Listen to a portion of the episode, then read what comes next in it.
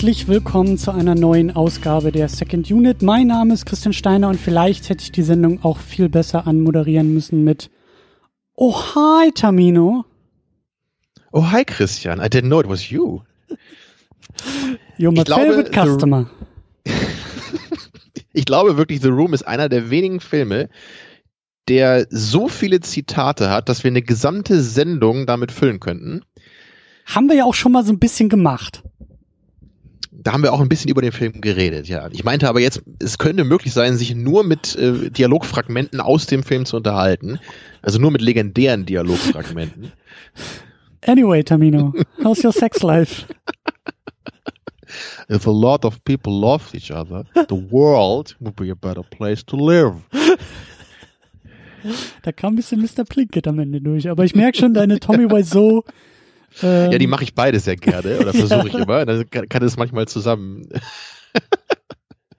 Wer sich jetzt fragt, was zum Teufel, hä? Herzlich willkommen bei der Second Unit. Wir sprechen heute über The Disaster Artist. Ein Film, der auf einem anderen Film basiert und deutliche Referenzen macht, nämlich auf den Film The Room.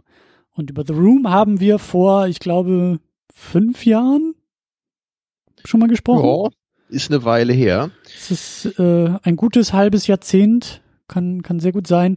Äh, auf jeden Fall ein legendärer Film. Also The Room, Mhm. ein legendärer Film, weil er als der beste, schlechteste Film aller Zeiten gilt. Genau, oft als der Citizen Kane des Trashfilms bezeichnet. Ja, ich finde alle Lobhudeleien auf diesen Film sind absolut gerechtfertigt. Ich erinnere mich noch sehr, sehr gerne an diesen Podcast zurück und auch an diese Sichtung, weil du, Tamino, den Film äh, mitgebracht hast und äh, wie wir eben auch schon in diesem kleinen Vorgeplänkel-Pre-Show-Experiment drüben bei Patreon und bei Steady äh, geklärt haben, ist es absolut wundervoll, The Room Leuten zu zeigen, die diesen Film noch nicht kennen und noch nicht gesehen haben. Und das hast du damals mit mir gemacht.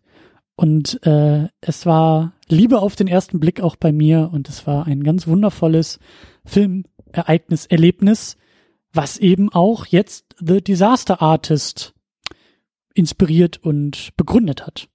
Würde ich sagen. ja, ich, ich muss auch sagen, ähm, ich, ich werde auch gerade echt ganz nostalgisch hier. Einerseits, weil ich eben an unsere alte Episode zurückdenke und auch, weil das Format heute auch so, so dieses Oldschool Second Unit ist. Weißt du, wir, wir picken uns so einen komischen Film raus, wo man sich eigentlich gleich fragt, für wen ist das eigentlich, warum gibt's das überhaupt? Und gleichzeitig ist das natürlich auch so ein Meta-Ding, weil es ein Film über den Film ist. Also es gibt wirklich eigentlich nichts äh, Perfekteres für Hm. unseren Podcast als The Disaster Artist, oder? Das stimmt, weil es ein Film über Filme ist und über einen ganz besonderen Film ganz speziell. Also das, das stimmt schon. Ähm, wir machen hier wieder die Metaebenen auf. Und äh, ja, wie du sagst, das ist eigentlich ähm, ich, ich, Wo setzt man da an? Ja, Ja. Es, es ist so ein großes, so ein wichtiges Ding. Und ich, me- meine erste Frage war ja, vielleicht fangen wir so an. Du hast mich ja gefragt, hey Tamino, was machen wir nächste Episode? Wir waren mit Jackie Chan durch, was machen wir jetzt? Wollen wir mal über The Disaster Artist reden? Und meine Initialreaktion war erstmal, hm, also nicht, dass ich keine Lust hätte, darüber zu reden. Ich hatte den Film auch schon mal gesehen, vorher. Aber ich dachte, wen zum Teufel außer uns beiden interessiert das? Also wer, wer kennt überhaupt The Room, gerade hier in Deutschland? Und ähm, ja, ich habe dann auch mal jetzt geguckt, also der The Disaster Artist Film, der war sogar ein moderater Erfolg an Ja. den Kinokassen. Ne? Hat so um die 10 Millionen gekostet und circa das Dreifache eingespielt. Und dann noch plus Marketing, also zumindest einen kleinen Erfolg hat er gemacht. Und ich dachte eigentlich so, wahrscheinlich spielt er vielleicht sein halbes Budget ein, weil wer kennt denn The Room? Ist das echt schon so ein Phänomen geworden im Internet, dass das jetzt auch zu Leuten durchgedrungen ist, die nicht nur so die, die Hardcore-Film-Geeks sind wie wir oder so? Was meinst du? ich will die Frage ans Ende der Sendung schieben. Ähm, also die Antwort auf diese Frage, weil darüber will ich auch äh, intensiver mit dir sprechen. Ich, ich glaube, ähm, so als, als kleinen Teaser, ich glaube, dass dieses, ähm, dieses Fandom oder, oder diese, diese äh, Zielgruppe äh, über die Jahre langsam, aber stetig größer wurde. Äh, gleichzeitig hast du aber recht, dass natürlich im deutschsprachigen Raum ähm, The Room ein viel, viel kleineres, ähm, eine viel, viel kleinere Zielgruppe hat als eben in den USA oder auch in England, also in englischsprachigen Ländern, weil The Room ist ja auch nie auf Deutsch erschienen.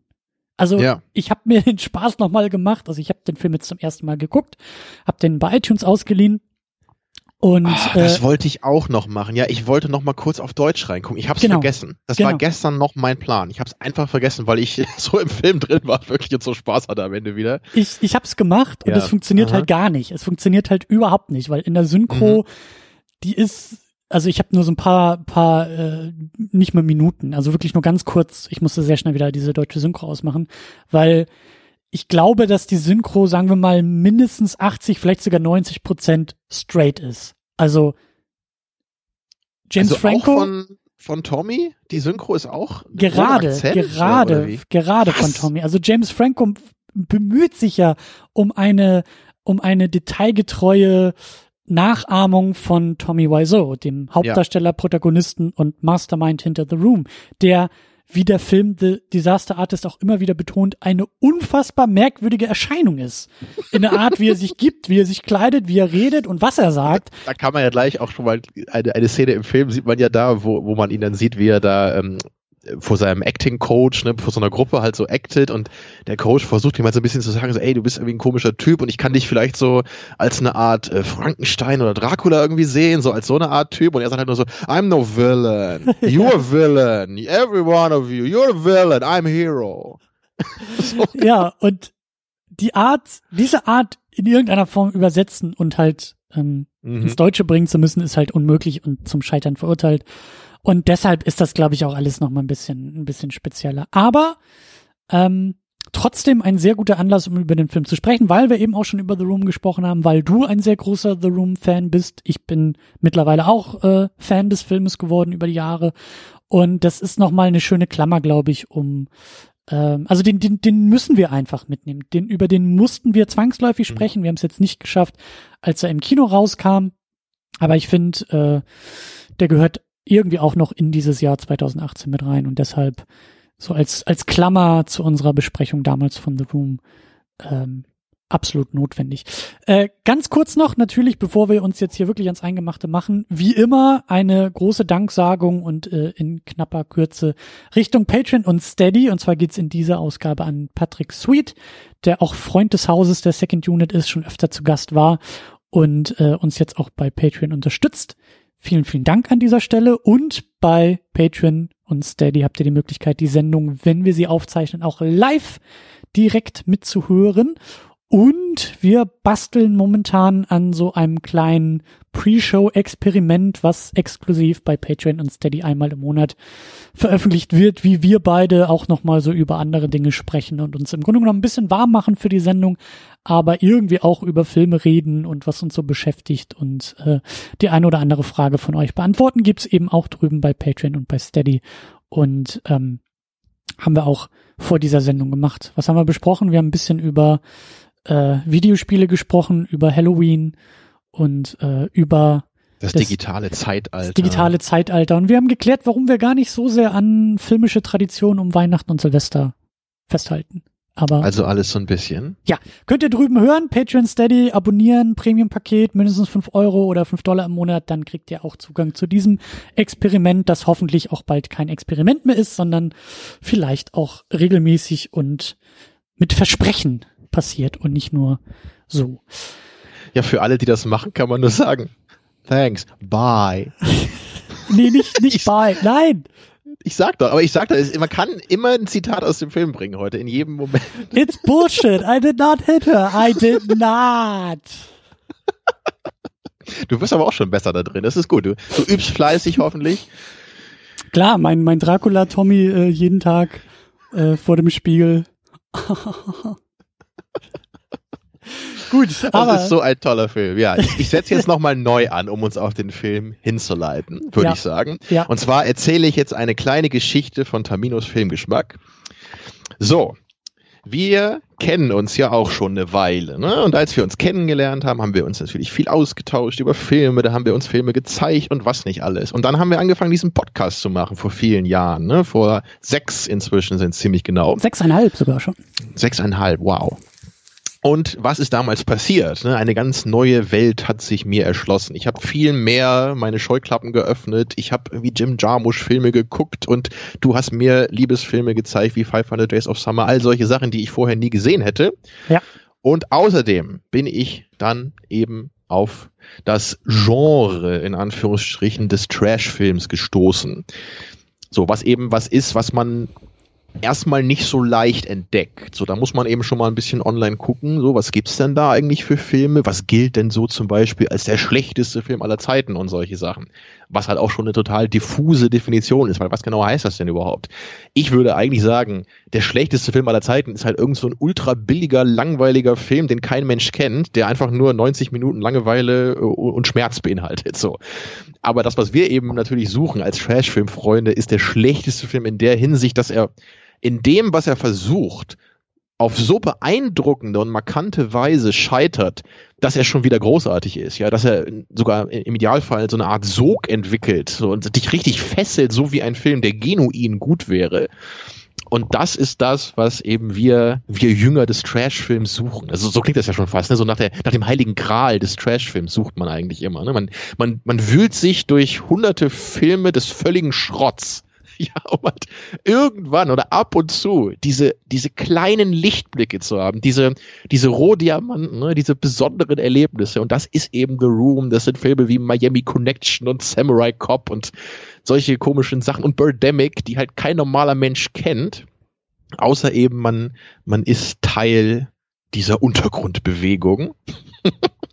und ich habe für mich einfach gemerkt, ich also genau wie du auch, ähm, gehe ich mal davon aus, willst du ja sicherlich manchmal einen ernsten Film gucken, einen Film, der dich richtig bewegt, der dich äh, wirklich äh, ehrlich berührt. Und andererseits möchtest du einfach mal einen Film gucken, der dich unterhält, der dich zum Lachen bringt, der dir eine schöne Zeit bereitet.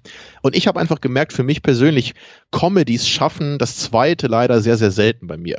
Es gibt nur sehr wenige Filme, die man so als Comedy oder gerade so als reine Comedy bezeichnet, die mich wirklich so richtig abholen.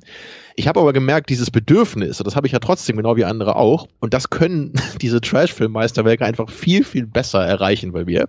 Also ein Film, der nicht versucht, lustig zu sein, sondern ein Film wie The Room, der versucht, ein ernsthaftes Drama zu sein und so kolossal scheitert in so vielen Ebenen, dass man teilweise auch gar nicht glauben kann, dass das wirklich so entstanden ist überhaupt, ja. Das ist einfach was, was mich halt noch auf so eine viel stärkere Art und Weise zum Lachen bringt. Und ja, so, so sind wir eben dann zu The Room gekommen, den ich dir damals dann natürlich unbedingt auch zeigen wollte, als ich ihn selber äh, dann mal in Gänze entdeckt hatte. Ja. Ich hatte den auch so in zwei Wochen, glaube ich, dreimal gesehen damals, weil er mich so fasziniert hat und ich, ich konnte irgendwie nicht aufhören, drüber nachzudenken. Und ähm, besonders schön von dir war ja auch, dass du mir dann ein paar Jahre später noch das Hörbuch geschenkt hast, ähm, also von Greg Sesteros Buch, dem, dem zweiten Hauptcharakter von The Room, der eben auch das gleichnamige The Disaster Artist Werk geschrieben hat, in dem er seine Erfahrungen beim Dreh von The Room verarbeitet hat. Und dieses Buch wurde jetzt eben die Vorlage zu dem gleichnamigen Film. Ja. Der Film sollte, glaube ich, glaube ich, zwischenzeitlich mal The Masterpiece heißen, aber dann irgendwie haben sie es doch wieder dann zurückgeändert und sind beim Originaltitel des Buches geblieben. Ja, finde ich aber auch nicht schlecht. Also Disaster Artist ist halt auch eben schon eine coole Formulierung, die Sestero da ursprünglich gewählt hat für seine, seine kleine Biografie da. In dem Buch geht's übrigens nur ganz kurz noch dazu auch nicht nur um The Room. Das fängt ein bisschen anders an als der Film. Wir, ich glaube, so in den ersten zwei, drei Kapiteln erzählt äh, Craig Sestero ein bisschen was über sich selber und wie er so angefangen hat in Hollywood. Er war nämlich ursprünglich ein Model.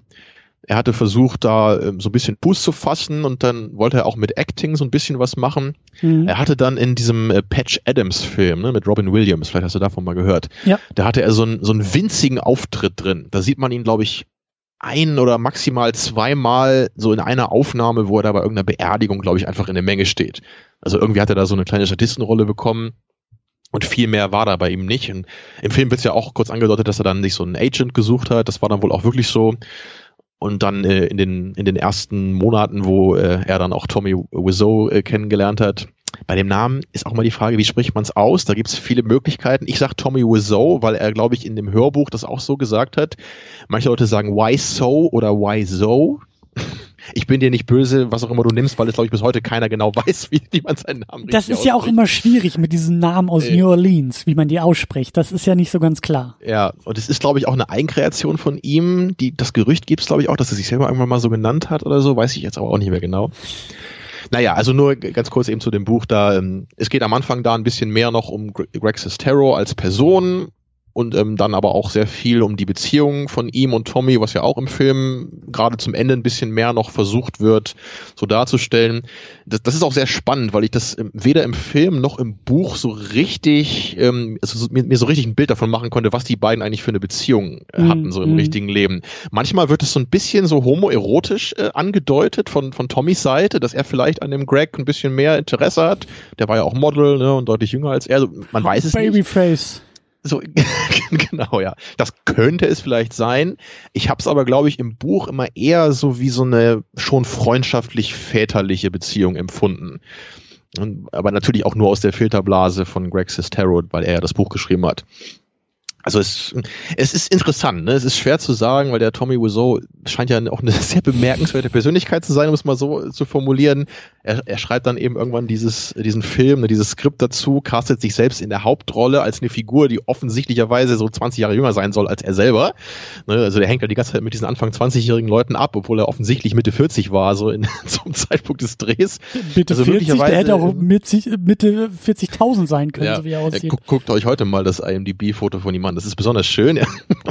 also es, es wirkt manchmal für mich so wie irgendwie jemand, der ein bisschen vielleicht so den Wunsch hat, wieder an eine junge Generation so anzuknüpfen oder dass er vielleicht denkt, er hat möglicherweise so seine Phase damals ein bisschen verpasst, will wieder so ein bisschen da rein, schreibt deswegen dieses Skript von einem, von einem jungen Typen, den irgendwie alle toll finden und der super viele Freunde hat und super viele nette Sachen tut. Ja, weil er es vielleicht so ein bisschen äh, nachholen will. Also ich lache halt drüber, aber man kann natürlich auch ein bisschen äh, trauriger oder bittersweet drüber sinnieren. Ja, also äh, es, es hat ganz viele interessante Aspekte, das Ding. Es ist nicht einfach nur ein platter, komischer Trashfilm, sondern es ist wirklich interessant auf ganz vielen verschiedenen Ebenen. Und deswegen ist dieser Film auch innerhalb des Genres des Trashfilms was ganz, ganz Besonderes. Ich will nur ganz kurz ähm, anmerken, so als kleine Fußnote, weil wir den Begriff Trashfilm jetzt benutzen werden und du ihn ja auch schon benutzt hast. Ich finde auch, ja. das ist ein schwieriger Begriff und diese Diskussion um den Trash-Film-Begriff wollen wir jetzt erstmal ein bisschen ausklammern. Da hatten wir damals ähm, bei dem bei dem Live bei der ersten Live-Show genau, mit mit Bahnhofskino auch drüber philosophiert, dass Trash halt ich, das als Begriff eigentlich irgendwie auch sein könnte, weil Trash ist so abwertend, aber das, was du ja auch philosophierst oder deine Philosophie des Trashfilms ist ja eben auch, nein, das ist ja nichts Negatives, sondern das ist ja etwas Positives. Ein gelungener ja, ja. Trashfilm ist etwas Wunderbares, etwas Tolles und deshalb will ich das nur so ein bisschen ausklammern und sagen, wir benutzen den Begriff jetzt einfach mal, weil wir alle wissen, was gemeint ist, weil ich will jetzt nicht irgendwie eine halbe Stunde versuchen, erstmal einen Begriff zu finden, der nicht irgendwie Trash äh, heißt, aber ähnliches meint und wir benutzen ihn jetzt einfach, sind uns aber einig, dass man das irgendwie, also dass man damit sehr vorsichtig eigentlich sein müsste.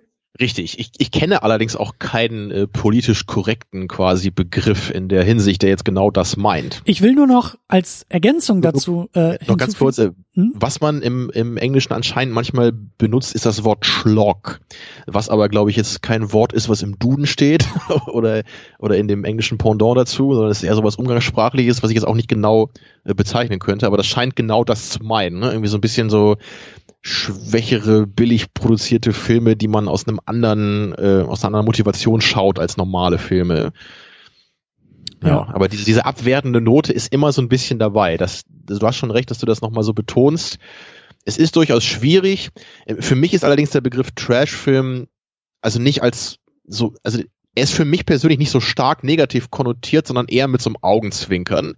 Es ist eher so ein, so ein, so, ein, so ein bisschen so ein, so ein, so ein Smirky-Begriff oder so. Also man, man sagt das halt so, ist doch Müll, aber im Grunde hat man es auch lieb. Liebevoll, so, genau. So, es sowas, ist liebevoll. Es ist, was, es ist, es ist so ein charmantes, sich darüber lustig machen. So man, man hat den Film ja auch durchaus ins Herz geschlossen dann auf seine Weise, aber gleichzeitig weiß man, dass der Film eigentlich total scheitert in dem, was er eigentlich versucht. Ne? Also natürlich ist es nicht Müll in dem Sinne, dass es auch einfach weg könnte. Nein, Gott, nein. Ne? Also, das also, ist Kunst, das kann nicht weg, das the, ist room, Kunst ja, The Room gehört in the Times Capsule, ja. The Room gehört in die Voyager-Sonde, so, das würde ich sagen, ja. Das ist was Besonderes. Das musst du, also das, das musst du äh, stärker konservieren als die meisten Oscar-Filme. Das kann ich sagen, ohne hier mit den Augen zu zwinkern. Aber ähm, eben das auf eine andere Weise. Und das genau auszudrücken ist vielleicht schwierig. Und was ich noch ergänzen will zu dem Begriff ist, dass wir auch Filme meinen, die unfreiwillig ungewollt in dieser Kategorie landen. Also Tommy Wiseau's The Room ist, wie er selber sagt, ein großes Tra also ein großes Meisterwerk. Er wollte, er hat den Film zwei Wochen im Kino gezeigt, weil er dachte, er könnte damit bei den Oscars nominiert werden. Und er hat, Also- glaube ich, auch fünf Jahre lang so ein Billboard äh, in Hollywood äh, bezahlt. Ja. Äh, Das habe ich nämlich gelesen, weil da jetzt auch äh, lustigerweise dann äh, das Advertisement für, für den The, Disaster Artist und glaube ich drauf lief auf genau dem gleichen Billboard. Ja. Es ist aber ganz Sehr wichtig, schön. dass wir damit nicht Filme meinen wie Ja. äh, Sharknado oder The Meg oder diese Asylum-Filme, also Filme, die, Mhm. die in meinen Augen diese wortwörtliche Definition von Trash verdienen, nämlich wertlos Bisschen auch sind. sowas wie Iron Sky vielleicht, was unsere allererste Episode war. Ne? So ein Film, Ja. der so in die Richtung zumindest ging. Das ist eine sehr, sehr wichtige äh, Einwand, den du noch bringst. Also Weil gut, dass das, du sind noch sagst. Filme, die sich genau das vornehmen, was sie am Ende sind, nämlich schlecht. Das sind schlechte Ja. Filme, bei denen man schon am Set sagt, haha, guck mal, wie schlecht das alles ist, was wir hier machen. Und wir kündigen das von vornherein an Ja. und wir spielen auch noch damit, dass wir ja Das wissen, dass das hier alles Blödsinn ist. Genau, das, Tommy das ist sogar Wiseau's was. The Room ist ein Film, der sich die ganze Zeit über so ernst nimmt, dass daraus die Komik entsteht, dass das ernst gemeint ist, von dem wir alle vor der Mattscheibe denken, das kann doch nicht ernst gemeint sein. Genau. Und deswegen sagt man auch immer, man kann sowas nicht machen, man kann einen wahren Trash-Film nicht kreieren, man, er muss entstehen. Ja. Das ist so ein Prozess, der, den kannst du gar nicht steuern. Das ist das Paradoxe dabei und das macht es für mich auch so besonders. Es, da, da müssen halt bestimmte Umstände zusammenkommen, die irgendwie dazu führen, dass so ein Film entsteht. Und es gibt einen Umstand, der scheint sehr häufig beteiligt zu, äh, beteiligt zu sein, und das ist ein in gewisser Weise egomanischer Ja. ähm, Hauptdarsteller und äh, Projektinitiator, möchte ich mal sagen. Das, das gibt es nämlich bei mehreren Filmen dieser Art, die oft dann so zu den Besten zählen. Ja, aber genau das, was du sagst, ist was, was mich wirklich immer traurig macht, wenn ich auch bei etwas jüngeren Filmfans dann immer so höre, boah, ich bin voll der Trash-Film-Fan und deswegen gucke ich jetzt Sharknado 1 bis 5 heute mit meinen Kumpels und so. Jungs, das ist kein richtiger Trash-Film. So, das, das ist die Kaugummi-Variante davon. Das ist Fake. Das ist, das ist kein echter Trash. Das ist nicht der echte Stoff, ja. das, das Zeug ist gestreckt, kann man sagen, ja. Das ist der Also, billige Fusel von ganz, Ja. ganz unten aus dem Regal. Den will man nicht. genau. Da, man kann nur Trash-Film-Fan sein, wenn man sich wirklich damit befasst. Ne? Am besten, wenn man sich einen Mentor, einen Sensei sucht, wie mich zum Beispiel. Ich biete mich an dafür, der einen in die Welt des Trash-Films entführt. Ich habe übrigens auf Moviepilot eine Liste, die kann man da gerne auf meinem Profil anklicken, was ja hier auch verlinkt ist. Ne? Arnold Wiseau heiße ich da übrigens auch. Ja, wo Auch kommt der Name bei? Letterboxd mittlerweile. Richtig, ja, aber da ist meine Liste nicht, noch nicht. Vielleicht übertrage ich die mal. Aber noch ist bei Movieplot meine schöne Liste von B- und Trash-Filmen, wo ich, glaube ich, so über 100 Titel mal gesammelt habe in den letzten Jahren, die ich so geschaut habe. Nicht alles tolle Sachen, aber so Sachen, ne, die ich dann mal da festgehalten habe. Da habe ich immer kurz was zu geschrieben, was daran äh, lustig sein könnte und warum. Also wenn jemand da mal so ein bisschen gucken möchte, Hm. darf er sich herzlich eingeladen fühlen, da drauf mal zu klicken. So, und bevor wir in The Disaster Artist eintauchen, natürlich müssen wir das ja auch über The Room machen, möchte ich noch ein, zwei Sachen erzählen um The Room herum. Denn ähm, ich habe, ich habe das Hörbuch selber leider noch gar nicht durchgehört. Ich glaube, ich habe da mal irgendwie ein bisschen mit angefangen, aber irgendwie, ich hoffe, dass das irgendwie kleben bleibt und dass ich nach diesem Podcast endlich mal Bock habe, das Ding irgendwie durchzuhören. Ist wirklich hörenswert, ne? Kann man, kann man gut anhören, so lang ist das auch nicht. Ist Ja. gut erzählt, macht Spaß. Und was ich aber gemacht habe, also du hast äh, mir den Film damals äh, über die Sendung näher gebracht. Wie gesagt, fünf Jahre ist es her. Ich weiß auch nicht, es kann sein, dass ich in der Zwischenzeit vielleicht ein, zwei Leuten diesen Film auch noch mal gezeigt habe. Ist jetzt aber nicht so häufig vorgekommen. Ähm, was ich aber gemacht habe, also ich, ich war ja 2015 in den USA. Ich wollte eigentlich auch in den Blumenladen in San Francisco, wo sie die legendäre Szene Ah. gedreht haben Oh, und halt, wollte dir da genau und wollte dir eigentlich ein Foto von schicken. Oh. Ähm, ich habe dir glaube ich nur ein Foto schicken können von dem Eingang, weil das war irgendwie gerade eine Baustelle, weil das irgendwie renoviert wurde und ich glaube ein Café oder so mittlerweile war.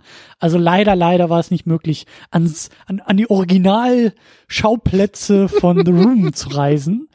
Aber was ich erst äh, im Frühjahr diesen Jahres gemacht habe, ich war in London und ähm, da war tatsächlich, das war eher zufällig, aber ich habe es natürlich mitgenommen, weil The Disaster Artist war in der Zeit, glaube ich, gerade irgendwie im Kino und hatte einen größeren Hype. Und in der Zeit haben sie dann nämlich auch The Room im Prince Charles Theater gezeigt. Ein ganz, ganz tolles, schönes, altes, kleines Kino in London. Und Tommy und Greg waren auch da, um ein kurzes Q&A zu machen. Ah.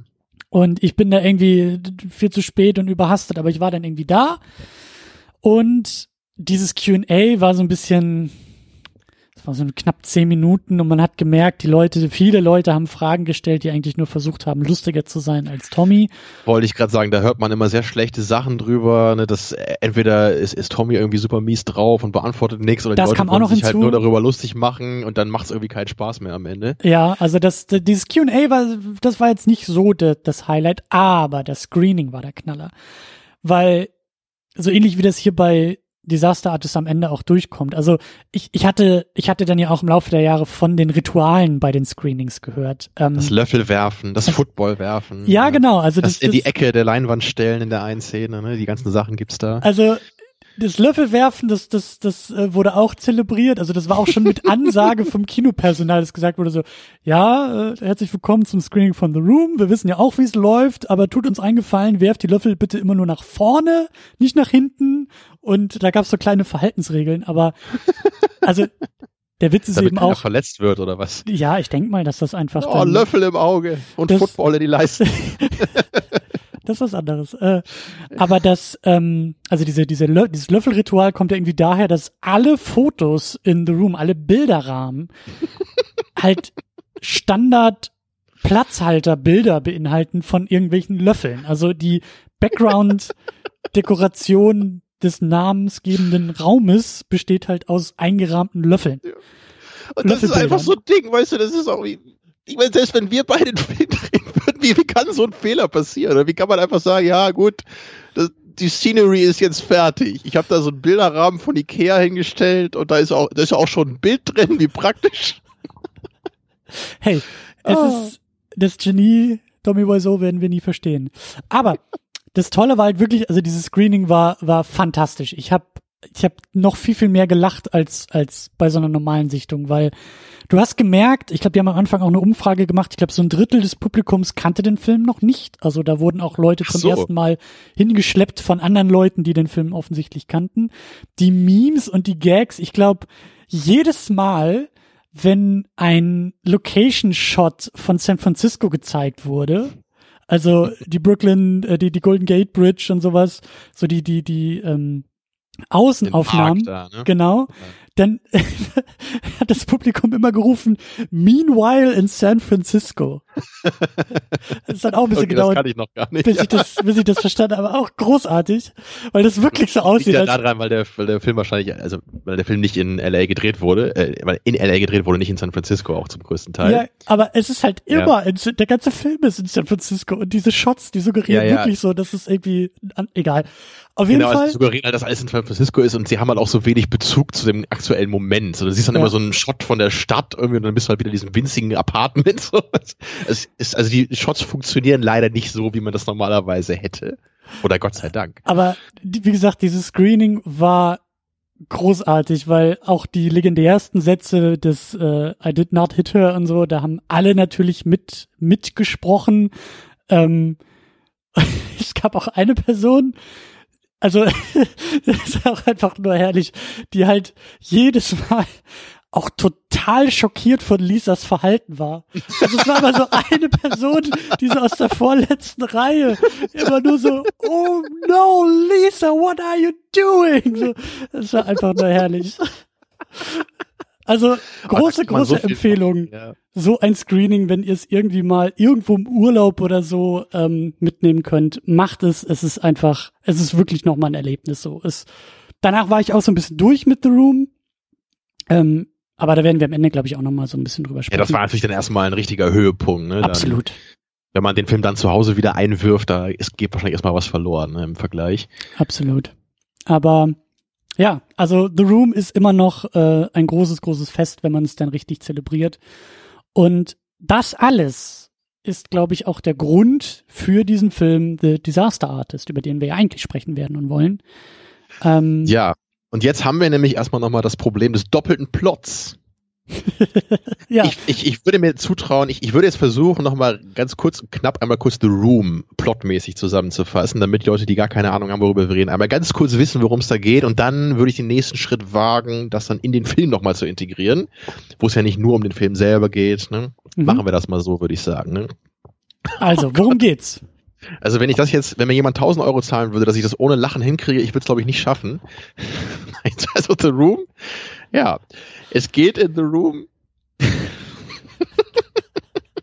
You're tearing me apart, Tamino. Ja, also der, der Name The Room äh, bezeichnet eben dieses Apartment, könnte man sagen, von der Hauptfigur Johnny, gespielt von Regisseur, Produzent, Alleskönner Tommy Wiseau ja, dieser Mensch äh, soll eben ein Anfang 20-jähriger Mensch sein, der einen ausgefallenen, na, oder sagen wir einen weiten Freundeskreis hat, der sogar in der Stadt bekannt ist. Alle grüßen ihn mit Vornamen. Die Frau beim Blumenladen kennt ihn natürlich, hat ihn aber nicht gleich erkannt, ne, weil er eine Sonnenbrille auf hatte.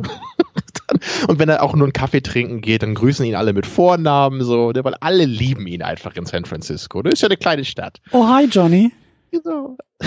So, und außerdem kümmert sich Johnny, weil er so ein lieber Mensch ist, auch um den kleinen Nachbarsjungen Danny.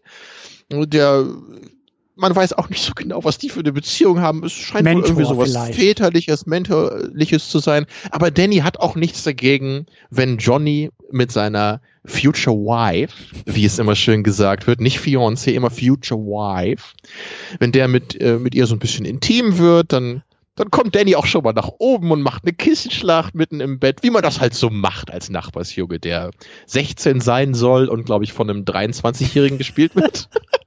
Das ist ja immer das Witzige dabei, weil der Schauspieler von Danny ist halt wirklich älter gewesen als Greg Sestero.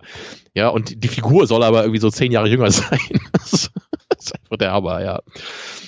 Naja, so das ist so ein bisschen das Setting des Films und die Geschichte, die sich da langsam zurechtspinnt, ist ein noch nie da gewesen, gewesenes äh, Beziehungsdreieck, nämlich ja ähm, Mark, der beste Freund von Johnny, ja, gespielt von Greg Sestero, der hat nämlich heimlich eine Affäre mit Lisa, ja, Johnnys future wife. Oh mein Gott, ist das nicht schrecklich? Ne? Und gleichzeitig sind natürlich die beiden beste Freunde. So, wie, wie Johnny es einmal so schön formuliert. I'm so glad I have you as my best friend and I love Lisa so much. Das äh, zeichnet natürlich dieses unfassbar spannungsgeladene Beziehungsdreieck auf. Und natürlich kann es nicht ewig geheim gehalten werden. Am Ende bricht es dann nämlich raus. Johnny findet es raus, indem er ein Diktiergerät an das Telefon anschließt und somit auf magische Weise alle Telefonate aufzeichnet, die von diesem Telefon geführt werden. Und so findet er dann schließlich raus, dass Lisa ihn eben mit seinem besten Freund betrügt. Was kann man da anderes sagen als You betrayed me. Everybody betrayed me. I fed up with this world. Don't touch me, motherfucker. You're just a chicken. Sheep, sheep, sheep, sheep, sheep, sheep, sheep ja, in diesen dramatischen Momenten, wie wir sie gerade dargelegt haben, entlädt sich das Ganze dann. Ja, und jetzt werde ich dann auch Spoilerwarnung, auch das Ende verraten, was wir damals, glaube ich, nicht verraten haben in der ursprünglichen Sendung zu The Room. Also wer sich nicht spoilern will, der soll jetzt mal kurz äh, 30 Sekunden weg, äh, weghören. Ja, in, in typischer Citizen Kane-Manie verwüstet da nämlich Johnny am Ende das Wohnzimmer, den namensgebenden The Room. Und er geht sogar so weit, dass er einmal wütend mit einer Hand durch eine Obstschale fährt. Ja, äh, bevor er den Fernseher aus dem Fenster wirft. So. Und dann äh, irrt er im Delirium durch die Wohnung, riecht nochmal an dem Kleid, das er Lisa zu Beginn des Films geschenkt hat, äh, berührt das auch an einer intimen Stelle, was äh, immer etwas merkwürdig rüberkommt, ja. Aber dann gibt es für ihn nur noch den letzten Ausweg. Er nimmt sich die Waffe, die er vorher dem Drogendealer ab, äh, abgenommen hat, äh, der Danny bedroht hat, habe ich vergessen zu erwähnen. Naja, er hat jedenfalls deswegen eine Waffe in seinem Zimmer und er kann nicht anders als abzudrücken und sich umzubringen. Ja. Und dann sehen wir am Ende des Films, das finde ich auch besonders geil, das Ende nochmal. Da liegt äh, Johnny dann eben tot in dem Zimmer und dann kommen halt nur ähm, Lisa und Mark rein. und Lisa sagt als erstes nochmal, oh mein Gott, is he dead? So, er liegt halt so einer Blutlache da auf dem Boden. Ja, und Mark hat dann total Schuldgefühle. Aber Lisa sieht ihn nur an und so, Mark, but now we're free to be together. Und auf dieser wirklich, wirklich deprimierenden Note endet da das Ganze. Tamino, so. du schuldest mir 1000 Euro. ich glaube, es war mehr als das, ja. Ähm, ja, so, da, wir müssen noch mal ein bisschen weiterkommen hier. Also, ähm, das war The Room im Kurzformat, ja. Aber wie, wie gesagt, die, die Grazie, den Glanz dieses Films kann man natürlich so nicht äh, angemessen darstellen.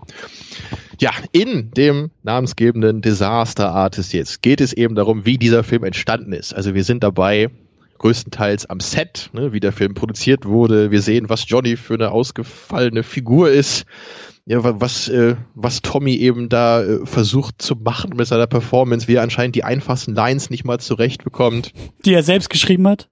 Richtig, das kommt ja doch dazu, ja, wie am, am, Set auch alle denken, wer ist eigentlich dieser Typ und was ist hier los und was produzieren wir eigentlich gerade für einen merkwürdigen Film? Ne?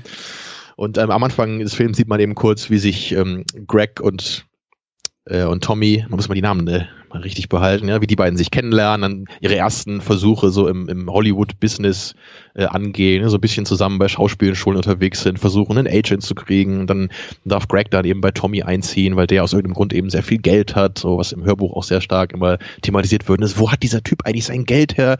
Der sieht eben aus wie so ein komischer Vampir und der redet total merkwürdig, aber irgendwie hat er anscheinend äh, genug Geld, um einen Film wie The Room, der glaube ich sechs Millionen Dollar gekostet hat oder sowas, ne, irgendwie zu produzieren, hat dann auch gleichzeitig digitale und analoge Kameras verwendet, wahrscheinlich auch einzigartig in der Geschichte des Films.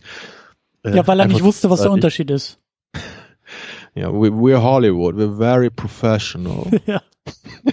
So, also so, so beginnt das Ganze dann seinen Lauf zu nehmen und der Film endet dann genau wie das Hörbuch, so mit der Premiere des Films, wo dann die Reaktion von Tommy nicht die erwartete war, weil die Leute dann doch mehr gelacht haben, als er das gedacht hätte. Ähm, tja, und ein bisschen schade finde ich, sowohl beim Hörbuch als auch beim Film, dass es da aufhört, muss ich sagen. Also, beim, beim Film ist es vielleicht noch angemessener, weil man eben nicht so viel äh, Zeit hat. Ne? Beim Hörbuch hätte ich mir aber echt gewünscht, ähm, irgendwie noch, noch diesen Moment zumindest zu haben, Jahre später, wo die beiden rausfinden, so, mit dem Aufkommen des Internets und so weiter, ja, wow, ja. dieser Film ist plötzlich ein Kultfilm geworden. Leute kennen den, Leute gucken den wieder, weil die, wann kam er raus? 2003 oder so, glaube ich, ne? Mhm glaube ich. Und, und, danach ist er erstmal in der Versenkung verschwunden. Er lief nur ein paar Mal in ganz paar äh, Kinos, hat halt keinen Distributor gefunden, überraschenderweise. Aber irgendwann ist er dann eben wieder aufgetaucht. Ne? Leute haben das eben haben, haben den wieder äh, ausgegraben und irgendwie sich darüber erzählt. Und das finde ich auch so toll an dieser Trash-Film-Subkultur. Es gibt manchmal echt so irre Entstehungsgeschichten von diesen Filmen. Bei Miami Connection ist das, soweit ich mich erinnere, so, den hat mal irgend so ein Typ bei Ebay ersteigert, der äh, ein Teil von einer Filmfirma äh, war. Und der hat dann halt danach, weil er den Film so toll fand, privat, hat er halt äh, dann sich die Rechte davon geholt und den halt neu veröffentlicht unter seinem Label. Und so ist dann Miami Connection wieder bekannt geworden. Ich, ich habe auch gehört, dass äh, The Room mittlerweile, man weiß ja nicht, wie hoch die Produktionskosten wirklich waren, aber dass der die wohl wieder eingespielt hat. Ja, inzwischen muss das so sein, ne? Mit, den ganzen, ganzen Screenings Tours, und genau. So, ne? ja. ja. Also inzwischen war es dann wohl doch ein Erfolg, das Ding. Tja, so jetzt habe ich ein bisschen hier den Background geliefert für die Leute, die nicht so ganz wissen, was wir hier eigentlich heute für einen Quatsch machen, warum wir hier permanent mit komischen, verstellten Stimmen reden. Ja, und das, das will ich jetzt noch einmal sagen, bevor wir dann ins Eingemachte gehen. Man muss diesen Tommy Wiseau einfach mal gesehen haben. Und sei es mal für eine Minute, sich das ähm, anzuhören, einfach mal bei YouTube zu gucken, eine Minute, ja. mal kurz, ne? Wie redet dieser Mensch? Wie sieht der aus? Was macht dieser Typ? Oh mein Gott, wer ist das, ne? Wer, wer ist das? Und wie du gesagt hast, gerne auch mal so ein Best of The Room sich reinziehen. Das sind so zehn Minuten oder so. Keine Sorge, man, man, man spoilt sich den Film nicht, weil das immer noch ein krasses Vergnügen ist, diesen Film danach zu gucken, aber um, um ein Gefühl dafür zu bekommen, wie schräg das eigentlich alles ist. Ja. Und wie du sagst, so dieses, dieses, diese, dieses Phänomen Tommy Wiseau macht alles aus. Dieses, wer ist das? Was soll das? Was will der? Warum sieht er so aus? Warum redet er so? Warum, warum ist das alles eigentlich gerade so, wie es ist? Weil man muss das selber sehen. Man kann das nicht beschreiben. Man, man muss das selber mal erfahren haben, weil darum geht's eben auch bei The Disaster Artist, dass genau die Essenz dieses Typen und auch dieses Filmes für mich halt überraschend gut eingefangen wurde. Durchaus, ne? Und, und gerade James Franco macht das auch echt mit so einer Liebe zum Detail. Also man, man kann einfach merken, dass er selber auch ein Fan dieses Films einfach ist. Ne? Das ist nicht irgendeine Auftragsarbeit, das ist sein Passion ja. Project gewesen, das durchzuziehen. Ja. Und er hat sicherlich auch eine Menge geübt, bis er den Akzent so toll drauf hatte. Und auch so die Gestik, ne? die, die ähm, Körperhaltung. Also das ist absolut, also da hätte er für meinen Geschmack echt auch eine Oscar-Nominierung verdient gehabt.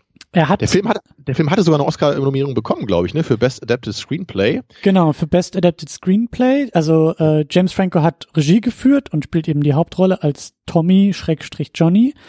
Ähm, und er hat, glaube ich, einen Golden Globe bekommen für seine Performance. Zwei Wochen ja, also bevor die Oscar-Nominierungen irgendwie äh, abgestimmt wurden, die, das ist ja geheim und intern der Academy, äh, sind aber Anschuldigungen äh, ans Tageslicht gekommen, dass äh, James Franco sich wohl, ich weiß nicht, ob an irgendwelchen Praktikantinnen oder an irgendwelchen Statistinnen oder auf jeden Fall hat er irgendwie sich an Frauen, ich weiß nicht, wie man es ausdrücken soll, aber James Franco ist Teil dieser ganzen MeToo ähm, Welle geworden, dass er da wohl auch äh, so seinen Dreck am Stecken hat. Aber nicht so bei der Produktion dieses Films, oder? oder nee, vorher nee, schon, sondern oder? im Laufe der Jahre und dass er halt, ähm, ja, ähm, ich, ich weiß nicht genau, was da die konkreten Anschuldigungen waren, aber ich weiß halt, dass aber das dann so im ist natürlich klar, dann, dann ist ja, dann ist mit Oscar natürlich erstmal Geschichte, wenn sowas da so. irgendwie auftaucht. Ja, aber der Film hat jede Menge andere Awards bekommen und wurde für zig Sachen nominiert. Ne? Also es ist schon irgendwas, was von, zumindest von gewissen Kritikern gefeiert wurde, was da gemacht wurde. Das finde ich auch sympathisch, muss ich sagen, weil ich das gar nicht gedacht hätte vorher. Ich habe den Film jetzt ja das erste Mal geguckt für diesen Podcast. Ne? Also als er rauskam, hatte ich ihn noch gar nicht geschaut. Deswegen wollte ich ihn noch unbedingt hier besprechen, damit ich ihn endlich mal gucken kann.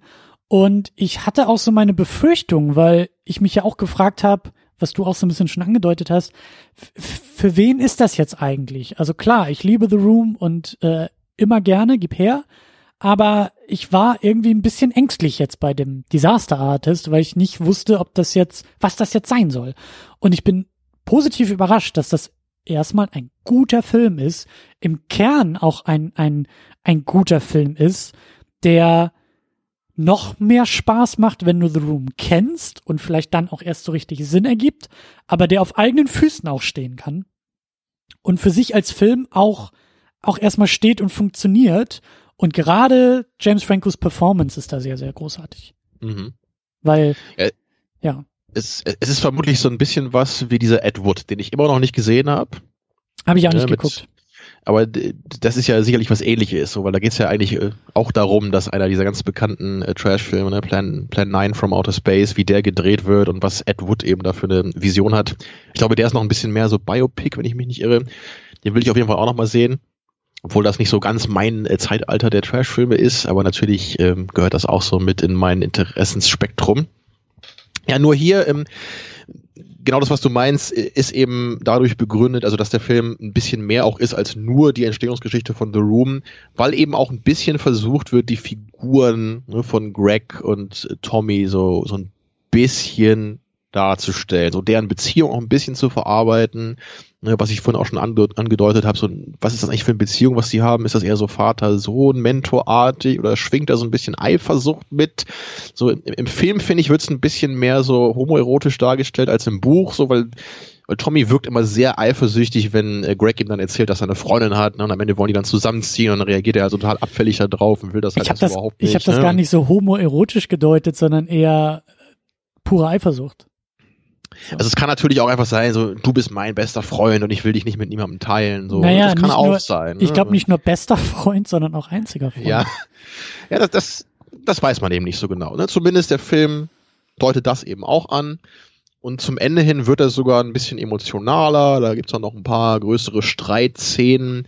So, weil dazu muss man sagen, die ersten 60, 70 Prozent des Films sind schon ziemlich lustig gehalten. Da geht's eher immer so darum, der Typ ist einfach irre und was zieht er hier auf? Ne? Das führt zu ziemlich vielen obskuren Situationen, aber der Greg, der macht da halt immer mit, weil er dadurch eben diesen Film machen kann, auch ein bisschen Geld dann natürlich dadurch verdient. So, und erst später ähm, gibt es dann wirklich so ein paar Konflikte eigentlich. Ne? Es braucht eigentlich sehr lange, bis der Film so richtig Konflikte aufzeichnet in dem Sinne und ein bisschen so Dramatik quasi entsteht zwischen den beiden Figuren. Ich habe mich da auch gefragt, ob das eigentlich überhaupt nötig ist. So, weil das, es wirkte für mich so ein bisschen hinten dran geklatscht manchmal. also so ein bisschen so gemacht, als wäre es wirklich nur da drin, damit der Film eben auch gerade für Leute funktioniert, die jetzt nicht die allergrößten The Room-Fans sind oder den Film vielleicht gar nicht kennen. Ne, weißt du, dass man da versucht, das Ganze so ein bisschen in das normalere Filmschema zu drücken. Ich persönlich hätte kein Problem damit gehabt, wenn man im Grunde das Ganze klar als so ein James Franco macht hier eine Ode an The Room. Ne, er macht hier sein persönliches Ding. Das ist klar an Fans des Films gerichtet. Ne, für die machen wir das und von denen kommt das. Hätte ich persönlich kein Problem damit gehabt. Ich finde ja das Erstaunliche, ähm, also ich sehe das gar nicht so sehr als Problem oder als Kritikpunkt, was, was, was du da so gerade beobachtest. Ich glaube Kleiner nämlich, Kritikpunkt ist es für mich. ich glaube nämlich, und das ist das Tolle bei The Disaster Artist, es ist im Kern auch eine ganz klassische Hollywood-Erfolgsgeschichte, die da so kann verhandelt natürlich wird. auch sehen, ja. Die- eine, eine Art pervertierte Erfolgsgeschichte in gewisser Weise. Und das ist die Originalgeschichte um The Room ja auch, ne? Es ist ja eigentlich, also, was uns hier Disaster Artist zeigt, ist, die beiden gegen den Rest der Welt. Tommy, der seine große Vision, der es endlich mal allen zeigen will, ähm, seine große Vision in die Tat umsetzt und auf ungeplante und unbeabsichtigte Art und Weise zum Erfolg kommt. Also der Weg des Erfolges ist halt ein anderer. Also er hat Übrigens hat äh, James Franco zum Film gesagt, für ihn sei das eine Mischung aus Boogie Nights und The Master. Also von Paul Thomas Anderson, die beiden. Was, was ich eine interessante Beschreibung finde und wo man schon fast gehässig sagen könnte, wird James Franco hier auch gerade schon zum Tommy Wiseau? Ja? Wird, äh, verliert er auch gerade den Überblick über sein eigenes Projekt? Also Also ich, das gerade guter, Boogie Nights ist für meinen Geschmack schon noch ein bisschen anderes Kaliber Film, den finde ich schon echt klasse. ja, nee, ich, also ich glaube auch, dass James Franco ein, ein, ein sehr guter Ja. Kandidat ist, um Disaster Artist zu machen, weil Klar, James Franco ist auch so eine sehr merkwürdige Erscheinung irgendwie. Er ist also, einfach auch so eine Wundertüte. Er ist auch so ein Shia LaBeouf irgendwie, oder? So, man weiß auch nicht genau, was er da eigentlich macht. Mal Ja, ist ja. was Gutes dabei und mal denkt man so, hä, wa- was machst du denn da gerade schon wieder für einen komischen Film?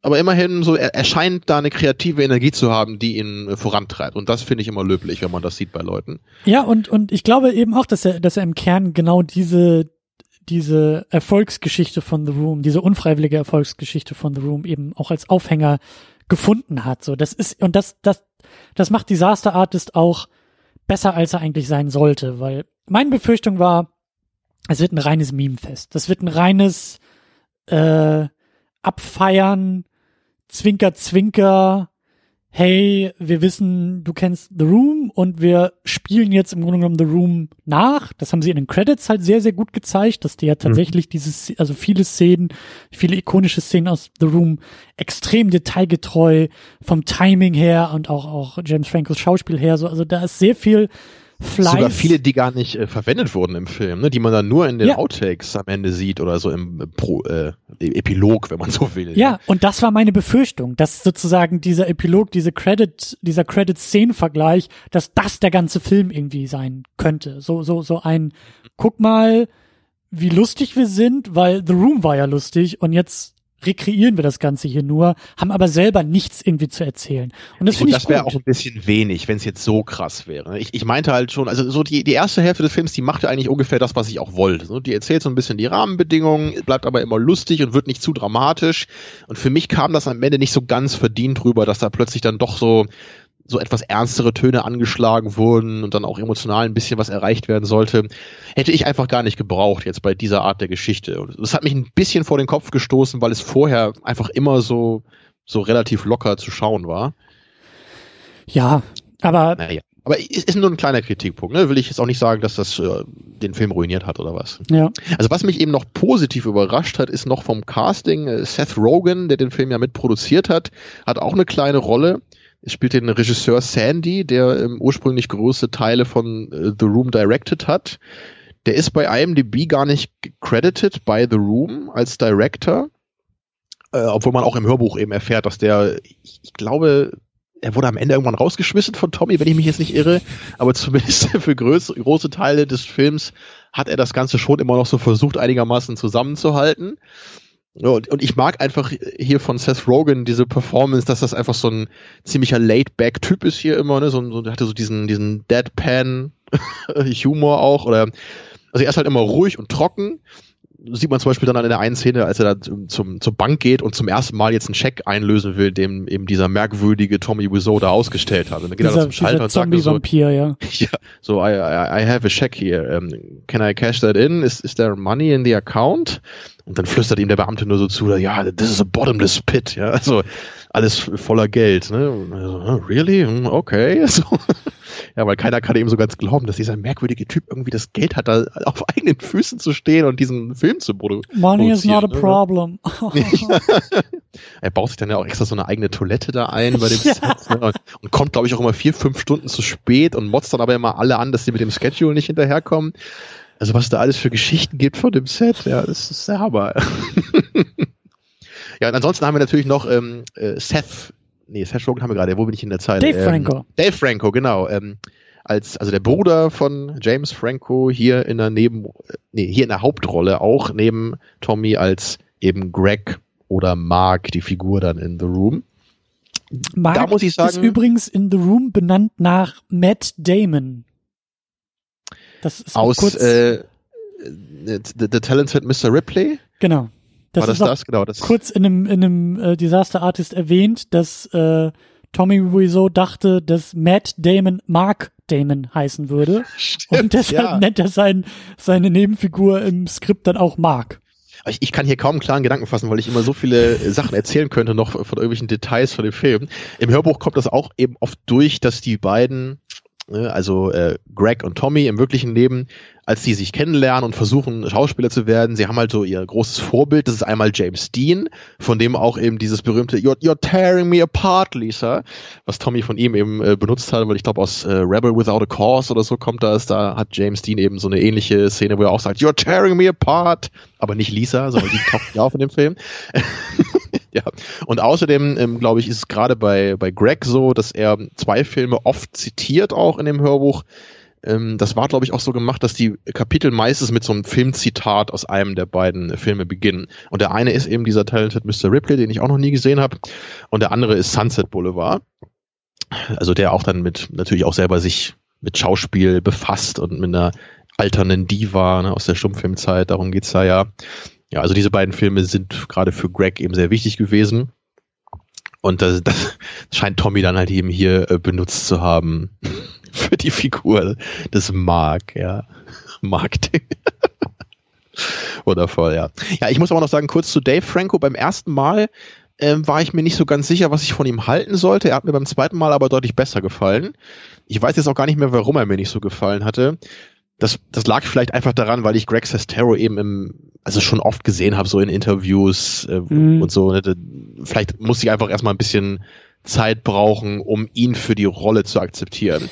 Weil er, er ist nicht ganz so nah am Original wie das James Franco hingekriegt hat mit seiner Performance des Tommy. Ja, und ich war auch ein bisschen glaub, irritiert, weil die beiden ja in Wirklichkeit Geschwister sind. Also es sind ja beides Brüder, James Franco und Dave Franco. Mhm. Und ich habe jetzt erstmal diese Brüder auch gesehen und dachte mir so, äh, Moment mal, wen, wen spielt jetzt Dave nochmal? Achso, das ist ja Greg Sestero.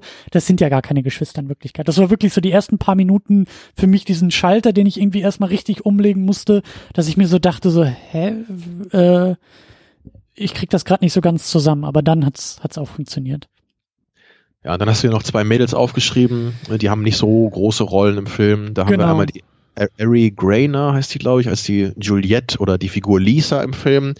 Äh, auch ein kleiner Kritikpunkt von mir hier, nicht was, nicht sie, aber dass ihre Figur relativ wenig im Film ähm, zur Geltung kommt. Ich hätte mir gewünscht, dass ein bisschen mehr Screentime für die Figur verwendet wird, weil ähm, eben Greg auch im Hörbuch da sehr viel erzählt, immer was mit ihr so passiert. Weil sie hat ja auch eine der wichtigsten Rollen im Film und muss ja auch diese etwas merkwürdige Sexszene dann mit Tommy Wiseau äh, drehen, wo er ja äh, berühmt berüchtigt dann immer äh, mit ihrem Bauchnabel Verkehr hat. So sieht es zumindest aus, wenn man die Haltung so sieht. Ganz wichtig, dass sein nackter Arsch zu sehen ist, weil sie machen einen richtigen Hollywood-Movie. I need to sell the movie. ja. I need to show my ass. Ja. genau.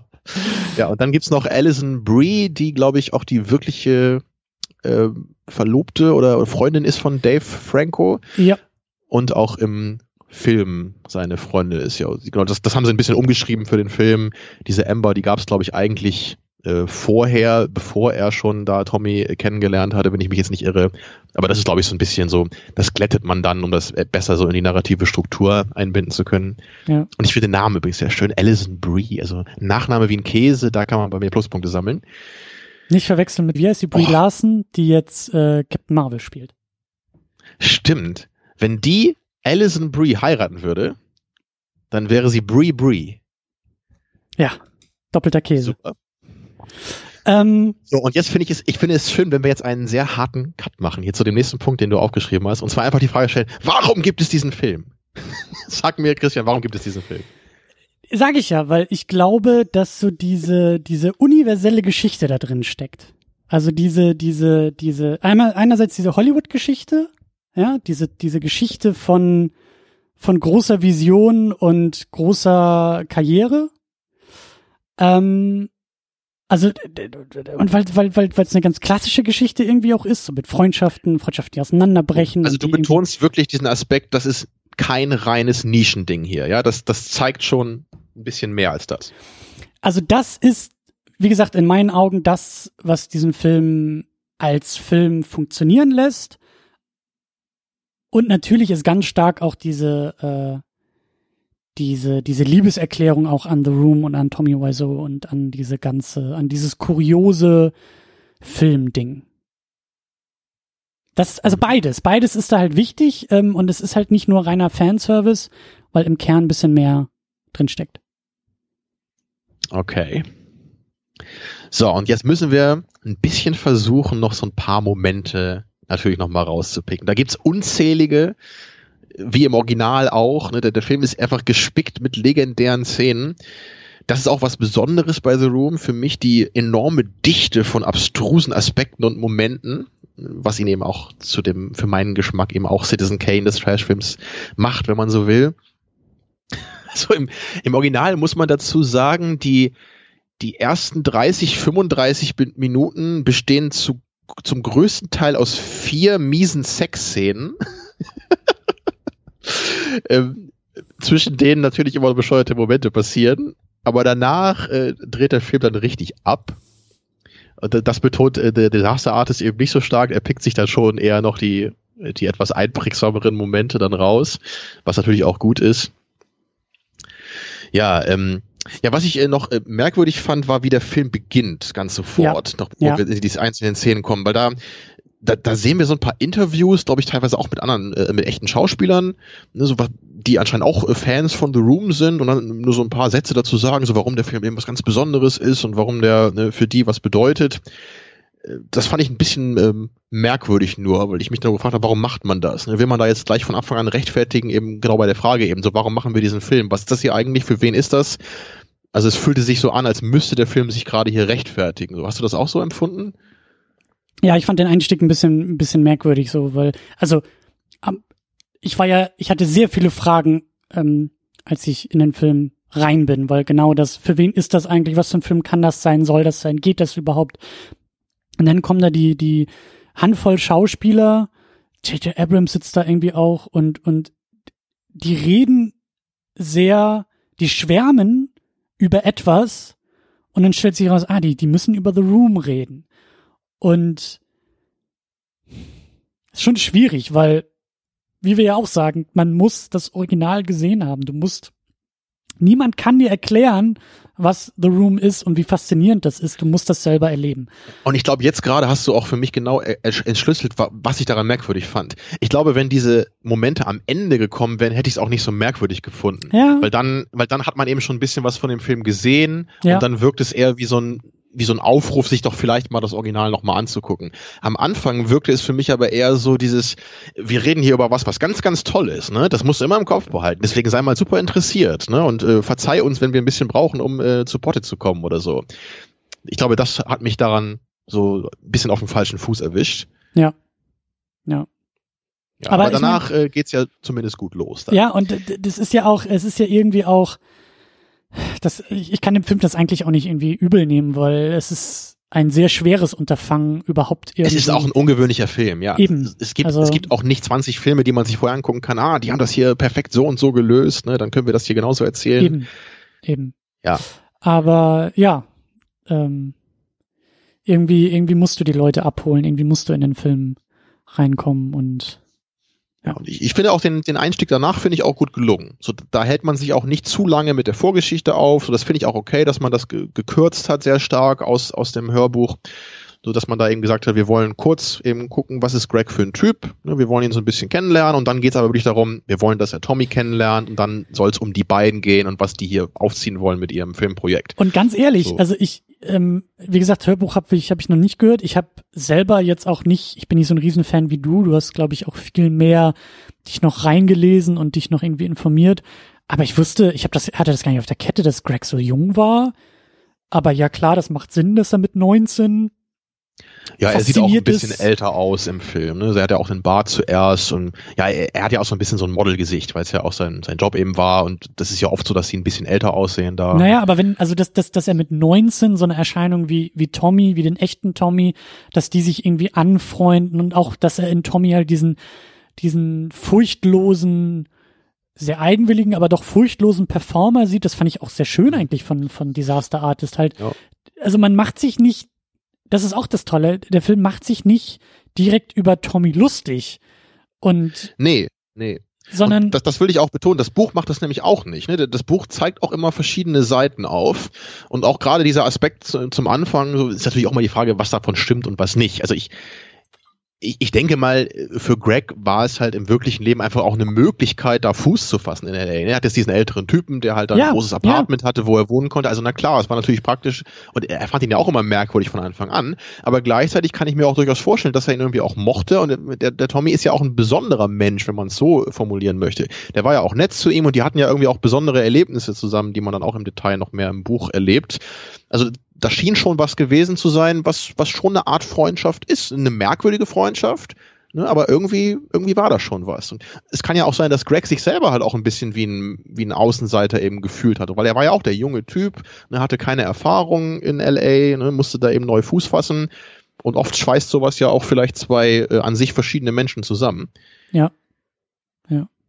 Was ich übrigens noch sehr schön fand bei Disaster Artist, dass er gerade am Anfang, als es noch nicht um die Filmproduktion geht, aber dass da halt so, ähm, auf, also dass da auch schon gleich so eine Metaebene aufgemacht wird, ne? Dass die beiden, das Greg und Tommy, die beiden echten Figuren, die beiden echten Personen, ähnlich wie dann in The Room auch so Momente auf dem Dach haben und irgendwie Football spielen und dass das, was nachher im Film The Room landet, halt anscheinend bei denen, zumindest sagt es jetzt Disaster Artist, so aus, aus, aus der realen Welt gegriffen irgendwie ist. Ich weiß nicht, ob das Hörbuch das auch irgendwie so macht, Durchaus, Oder ja. Betont. Es, es, es, gibt sogar ein paar äh, Szenen, wo Greg genau erzählt, warum er wie und wie acted. So, also zum Beispiel dieser eine Moment, der auch im Film ist, ähm, wo er da einmal diese Szene spielt mit diesem Peter, heißt diese Figur. Es ist so ein, ja. so ein Bekannter und Psychologe auf dem Dach, ne, wo der dann irgendwie fragt, was ist mit dir los? Und dann plötzlich greift er ihn und ähm, hält ihn da sogar über die Dachbrüstung. Ja, das, das ist wohl wirklich so passiert, weil, weil irgendwie die Szene wurde halt irgendwie oft gedreht und Tommy war irgendwie nie zufrieden mit dem, was Greg gemacht hat. Und irgendwann wurde er dann halt einfach so, so frustriert, dass er einfach dann ihn dann genommen hat und halt richtig aus sich rausgekommen ist da. Und deswegen gibt es eben diesen extrem befremdlichen Moment, dass nur weil irgendwie der eine äh, Bekannte dann ihn fragt, was ist los mit dir, will er ihn da vom Dach schmeißen. Weil angedeutet wird, dass der vorher eben äh, Hasch konsumiert hat, was ja bekanntermaßen einen super aggressiv macht. Ah. Es macht alles Sinn, ja. Das ist ein Beispiel und äh, auch bei vielen Szenen äh, zum Ende der Produktion hin kann man es im Film auch sehen, dass Greg immer weniger so reinlegt von sich und immer genervter ist, weil er einfach wusste, was wir hier für Quatsch machen und noch fertig werden wollte, was sich auch geschämt hat teilweise. Also da, da gibt es schon einige Sachen, die er da erzählt. Ja, und ein Moment, der ist, der ist noch wichtig, den möchte ich noch erwähnen. Und zwar diesen Moment, der auch im Film ist, der auch super lustig ist, wo Greg dann eben diese kurze Geschichte erzählt, wo er am Ende sagt so, yeah, I once knew a girl, she had a dozen guys and one, about, one of him found out about it and uh, he beat her up, she ended up in a hospital in Guerrero Street. Und Tommy reagiert darauf nur mit What so a genau, story, Mark. genau das, ja. Wo sie ja hier dann auch so versuchen, also dieser Sandy, ne, Seth Rogen sagt dann so, äh, okay, can we maybe get another reaction from you? Und dann machen sie es nochmal und Tommy macht halt genau das gleiche nochmal. Weil ihm wohl einfach nicht klar war, dass es vielleicht ein bisschen merkwürdig ist, über diese Geschichte so zu lachen. Ja. Ja, aber dieses, ähm, ich glaube, dieses Guerrero Street oder so, was er dann am Ende sagt, das hat er, glaube ich, improvisiert, weil das wirklich die Adresse, glaube ich, war von, äh, von Tommys Apartment oder so. Und da, da war dann wohl Tommy erst ganz genervt, äh, dass er hier irgendwie seine wirkliche Adresse damit plötzlich in die Line gepackt hat, aber sie haben es dann wohl irgendwie genommen, weil sie das Take dann doch am besten fanden oder so. Also es gab wohl immer wieder so Momente, wollte ich damit nur sagen, wo auch Greg so so ein bisschen zur Weißglut gebracht wurde bei dieser Produktion. Weil irgendwie immer alles, alles musste immer perfekt sein, ne? Und, aber äh, Tommy ist der Typ, der immer fünf, fünf Stunden zu spät kommt, obwohl er ja, äh, so der Produzent da ist und alles da im Griff hat. Aber wenn dann irgendwie die anderen Schauspieler irgendwie nur eine, eine winzige Kleinigkeit irgendwie falsch machen, dann ist gleich hier groß Gemecker und alles ist falsch, ne? Und, so. ähm, und eine Sache, die ich, noch, die ich noch anmerken wollte, die Disaster Artist auch ziemlich klasse gemacht hat, war äh, die, der Moment, wo sie diese Sexszene gedreht haben.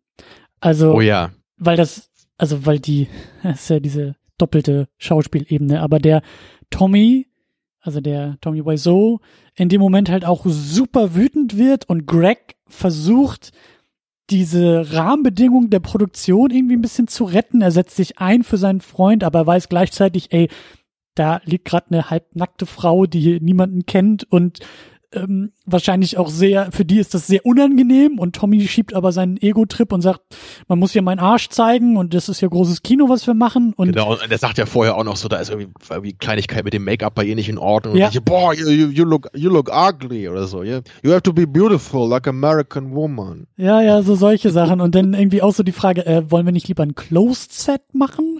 Also ein Set, in dem nur die wichtigsten Leute, wie vielleicht Regisseur, Kameramann und die beiden Schauspieler so, ne, reicht das? Nein, wir machen kein Closed Set, wir machen ja richtigen Hollywood-Film, wir machen Open Set. Oh. So, ja.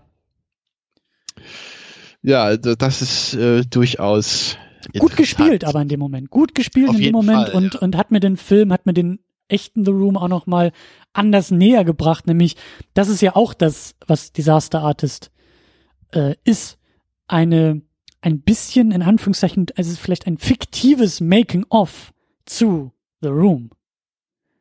Ja, so, wenn man so, so will. ungefähr, genau. Oder ein so, nacherzähltes Making-of zu The Room. Genau, also es ist, es ist nicht, es wird nicht alles genau stimmen. Ich glaube, Tommy Wiseau hat über das Buch The Disaster Artist auch mal gesagt, it's exaggerated. Mhm. Also es ist, es ist wohl schon irgendwie wahr. Manche Sachen sind vielleicht auch ein bisschen übertrieben, kann ich mir auch vorstellen. Also es, es gab mehrere Momente beim Anhören, wo ich echt dachte so, ist das wirklich passiert?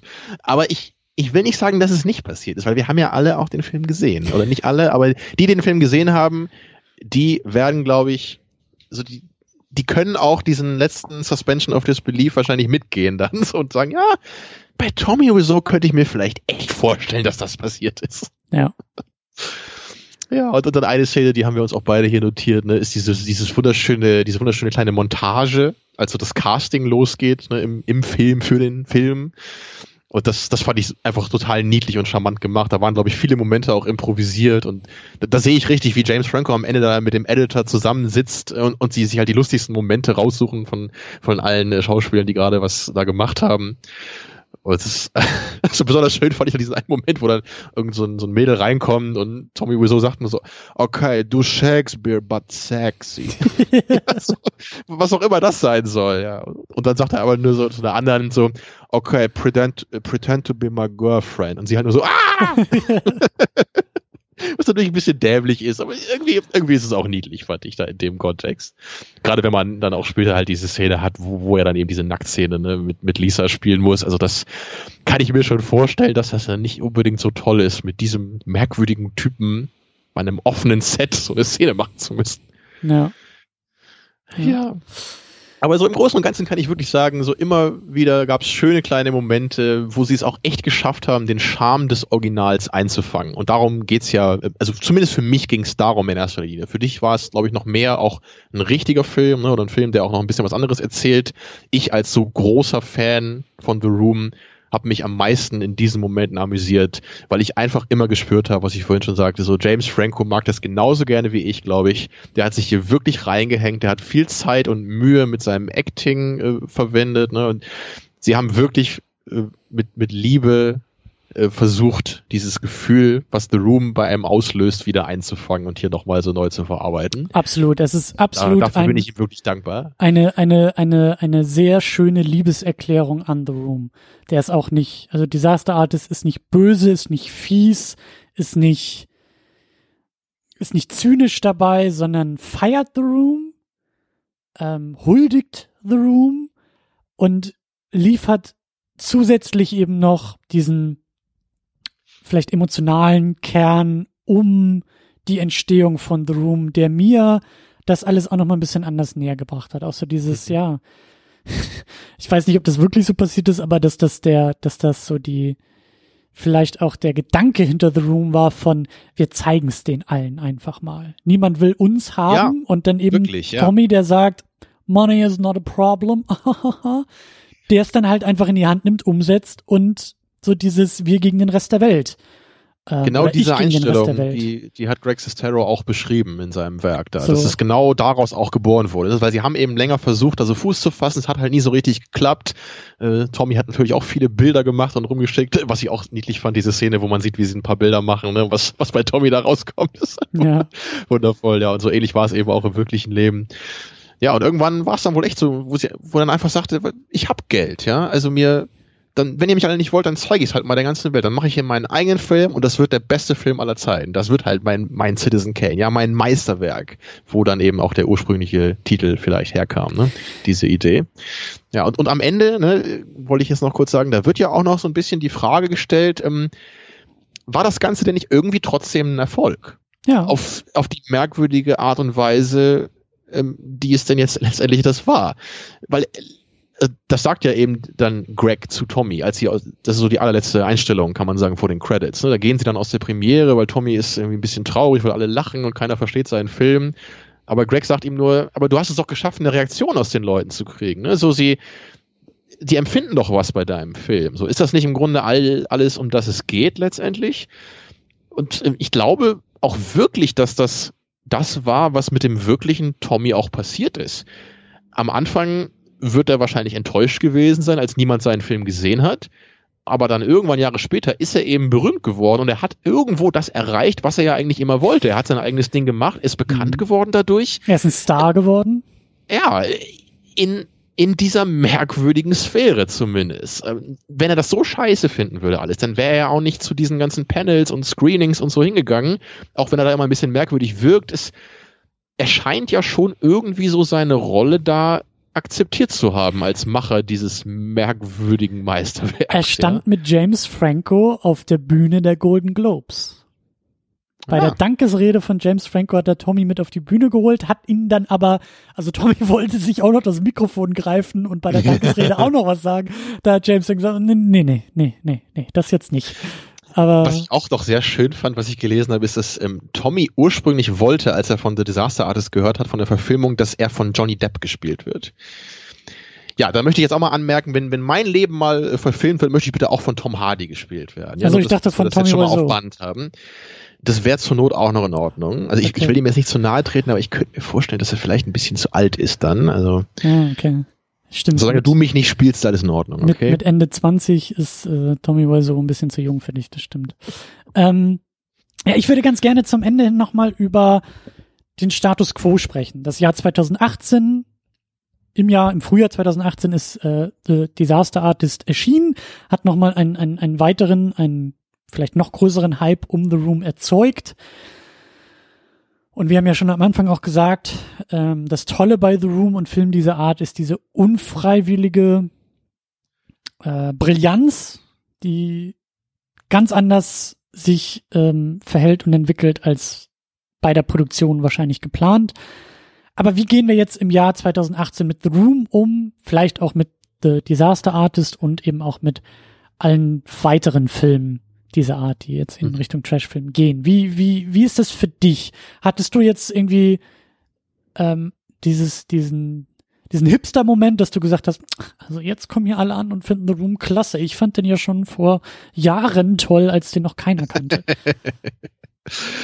Ja, lass mich das noch ein bisschen ausweiten, diese, weil da, dazu möchte ich noch eine Sache anmerken, die, die ich mal in dem Audiokommentar zu The Room von Red Letter Media gehört habe. Ne, die machen ja auch häufiger immer mal so Audiokommentare, die man dann zum Film abspielen kann oder auch einfach so anhören kann, wie ich, wenn man den Film eh auswendig kennt. Und da hat Jay nämlich was ganz Interessantes gesagt. Und zwar meinte er, dass er den Film, glaube ich, auch schon so fünf, sechs Mal gesehen hat, äh, meistens auch im Kino, bei solchen Veranstaltungen, wie du dann auch eine besucht hast. Mhm. Und er meinte erstmal, dass es für ihn dann eben, dass da einiges verloren gegangen war, als er The Room zu Hause gesehen hat. Und er meinte dann auch, ihm ist zum ersten Mal aufgefallen, wie wenig eigentlich passiert in The Room. ja. Und das, das, stimmt halt auch, auf einer narrativen Ebene passiert fast überhaupt nichts. Allerdings gibt es permanent irgendwelche bekannten, ikonischen, großartigen Momente, die einem Allein dieses Pärchen, was da im Raum ja. anfängt, irgendwie Sex zu haben und man weiß gar nicht, wer die eigentlich sind und was Diese die Nebenfiguren, genau, die tauchen einmal kurz auf, haben da Sex miteinander und danach gehen sie raus und dann äh, spricht irgendwie Tommy mit dem einen Typen oder Greg oder so, ne, und dann reden die, was gerade passiert ist und dann, dann schubst er ihn so ein bisschen und dann fällt er da irgendwie in die Mülltonne und ist verletzt. das ist einfach solche Momente, ja. so, so was. Und ein anderer Moment, den ich auch besonders toll finde, äh, ist, der, der wurde, glaube ich, im Film gar nicht gezeigt, da kommt am Ende eigentlich nochmal diese Figur von dem Peter wieder. Sollte sie ursprünglich. Also der Typ, den Greg einmal da auf dem Dach festhält. Ne? Das ist die Figur von Peter. Allerdings, beim Casting von The Room hat diese Figur einfach irgendwann den Dreh verlassen. Und deswegen ist es im Original halt so, dass am Ende so ein total äh, energischer, intimer Monolog zwischen äh, Greg und ihm, glaube ich, von einer anderen Figur gesprochen wird, die man vorher noch nie gesehen hat. Und das ist total klasse, wenn man den Film halt guckt, weil da kommt plötzlich so eine neue Figur und redet halt mit ihm so, als würde man die total kennen. Einfach diese Momente sind es halt. Ne?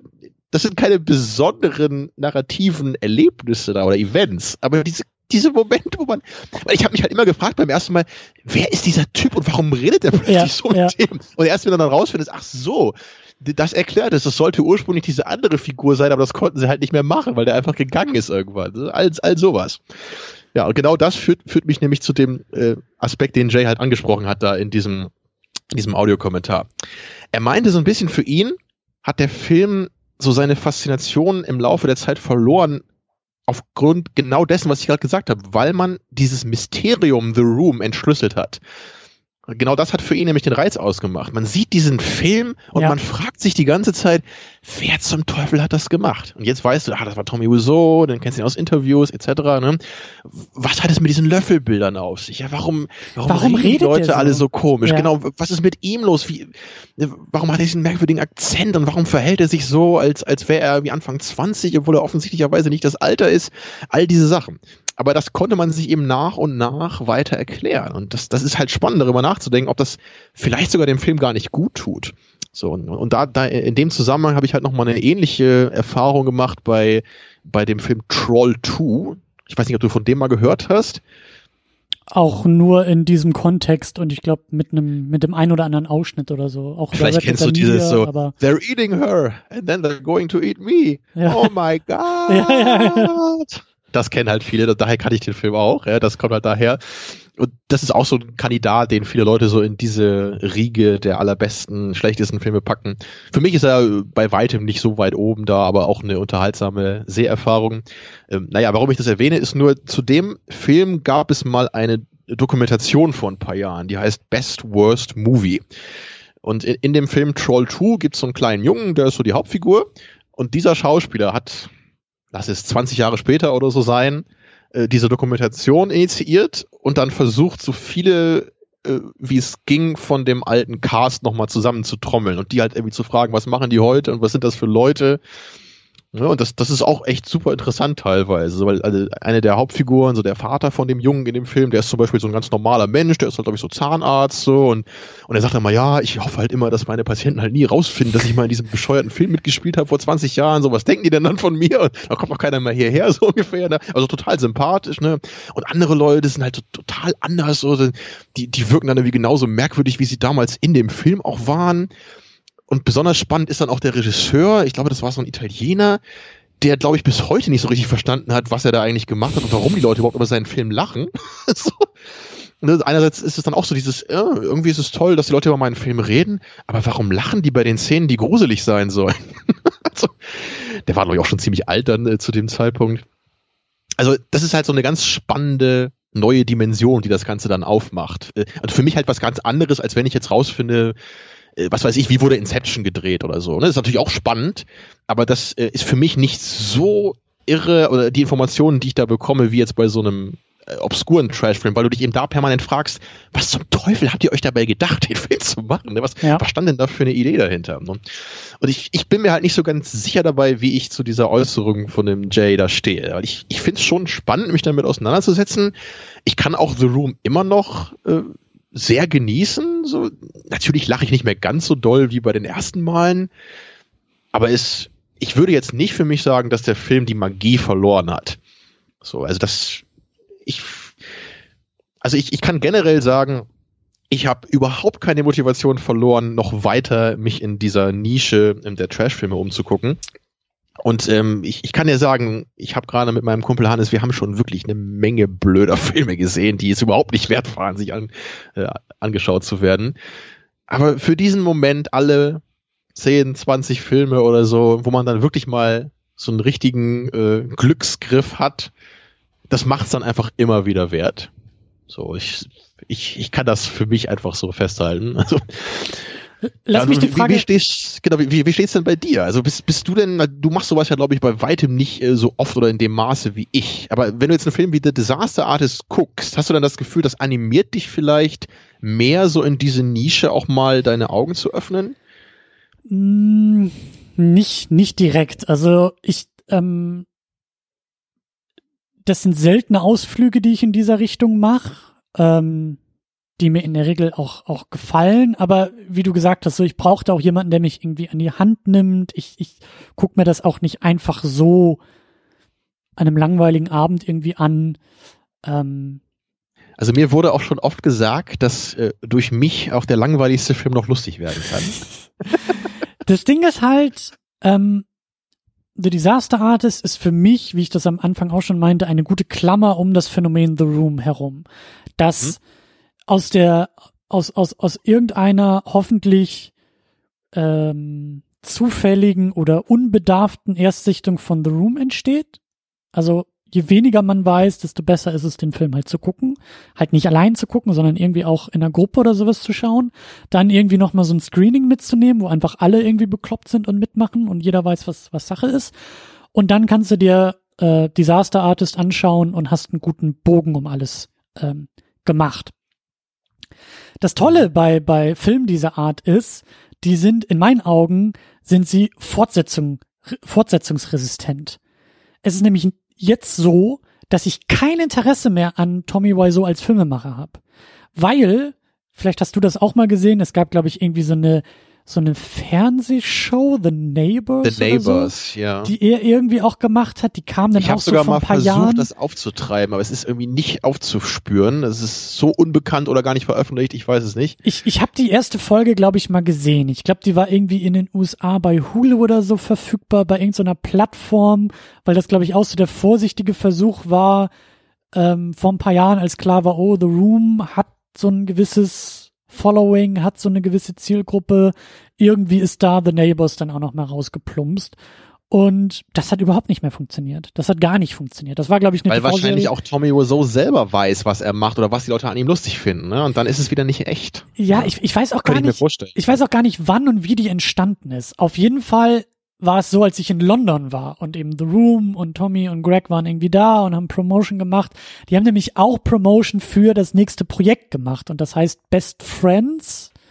Ja, der ist doch schon rausgekommen, der Film, ne? Da habe ich schon ein Review zugehört und der Ja. kommt aber überhaupt nicht gut an. Der hat halt irgendwie so Screenings, glaube ich, so bekommen, auch rund um The Disaster Artist und so. Und ich habe die Plakate gesehen. Ich hätte auch irgendwie in dem Kino am selben Abend oder am nächsten Tag oder so mir dieses Ding angucken können. Ist irgendwie ein Doppel, Doppelfilm oder sowas. Aber das, ich hatte halt null Interesse daran, weil ich brauche kein Tommy Wiseau-Film mehr, wie du sagst, nach The Room, äh, vielleicht sogar noch nach oder vor Disaster Artist, bei dem Tommy weiß, was er da tut, oder zumindest wir wissen, wer Tommy ist.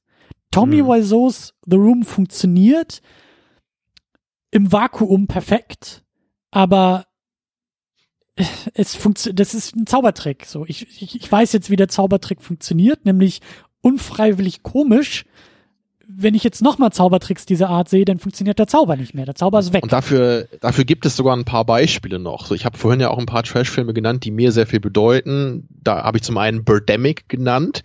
Der hat auch eine Fortsetzung bekommen vom selben Regisseur, im selben Stil des Originals. Und ich weiß auch nicht, ob du von Birdemic mal irgendwas gehört hast. Äh, auch über irgendwas? dich und kann da auch Ausschnitte von. Okay. Ja. Also du, du weißt ja dann, da, da gibt es ja irgendwie so diese ultra schlechten CGI-Effekte von und da kämpfen dann so Menschen mit Kleiderbügeln gegen so total mies animierte Vögel. Was da halt einfach, kann man auch nicht beschreiben. Es ist, man muss es mal gesehen haben. Allein einfach sich das nochmal anzugucken, so ein paar Szenen aus Birdemic kann ich auch durch jedem nahelegen. Und also für mich ist es auch ein ganz besonderer Trash-Film, ist auch für manche so deren äh, persönlicher Favorit. Ähm, naja, die Fortsetzung habe ich nie gesehen. Da habe ich auch nur mal so ein Review gehört von einem großen Fan des Originals, wo er dann eben auch meinte, so absoluter Müll. Braucht man überhaupt nicht. Das ist dann wirklich Trash im wahren Sinne. Ja, also ähm, kann einfach weg. Weil da hat einfach der Regisseur irgendwie den gleichen Film nochmal gemacht, die, ja. versucht die gleichen schlechten Momente zu rekreieren, so wie ich es zumindest da mitgekriegt habe. Ich habe den Film nicht gesehen. Aber als ich das gehört habe, dachte ich, wer braucht das? Das ist einfach nur Quatsch. Das ist nur so ein billiger Cash Grab von den Machern, weil die halt glücklich sind, dass plötzlich jemand über ihren bescheuerten Direct-to-Video-Film redet. Ja, und so ähnlich ist es mit Samurai Cop. Da gibt es eigentlich auch eine ganz coole Geschichte zu weil äh, diese Hauptfigur, die damals eben diesen Samurai Cop gespielt hat, so ich kürze das ein bisschen ab, aber äh, irgendwie gab es da immer so ein Gerücht, oh mein Gott, gibt's den überhaupt noch? Ist der irgendwie gestorben? Was macht er denn heute? So diese, weil das war halt auch so eine ziemlich äh, coole, markante Bodybuilder-Hauptfigur da in, in dem Film.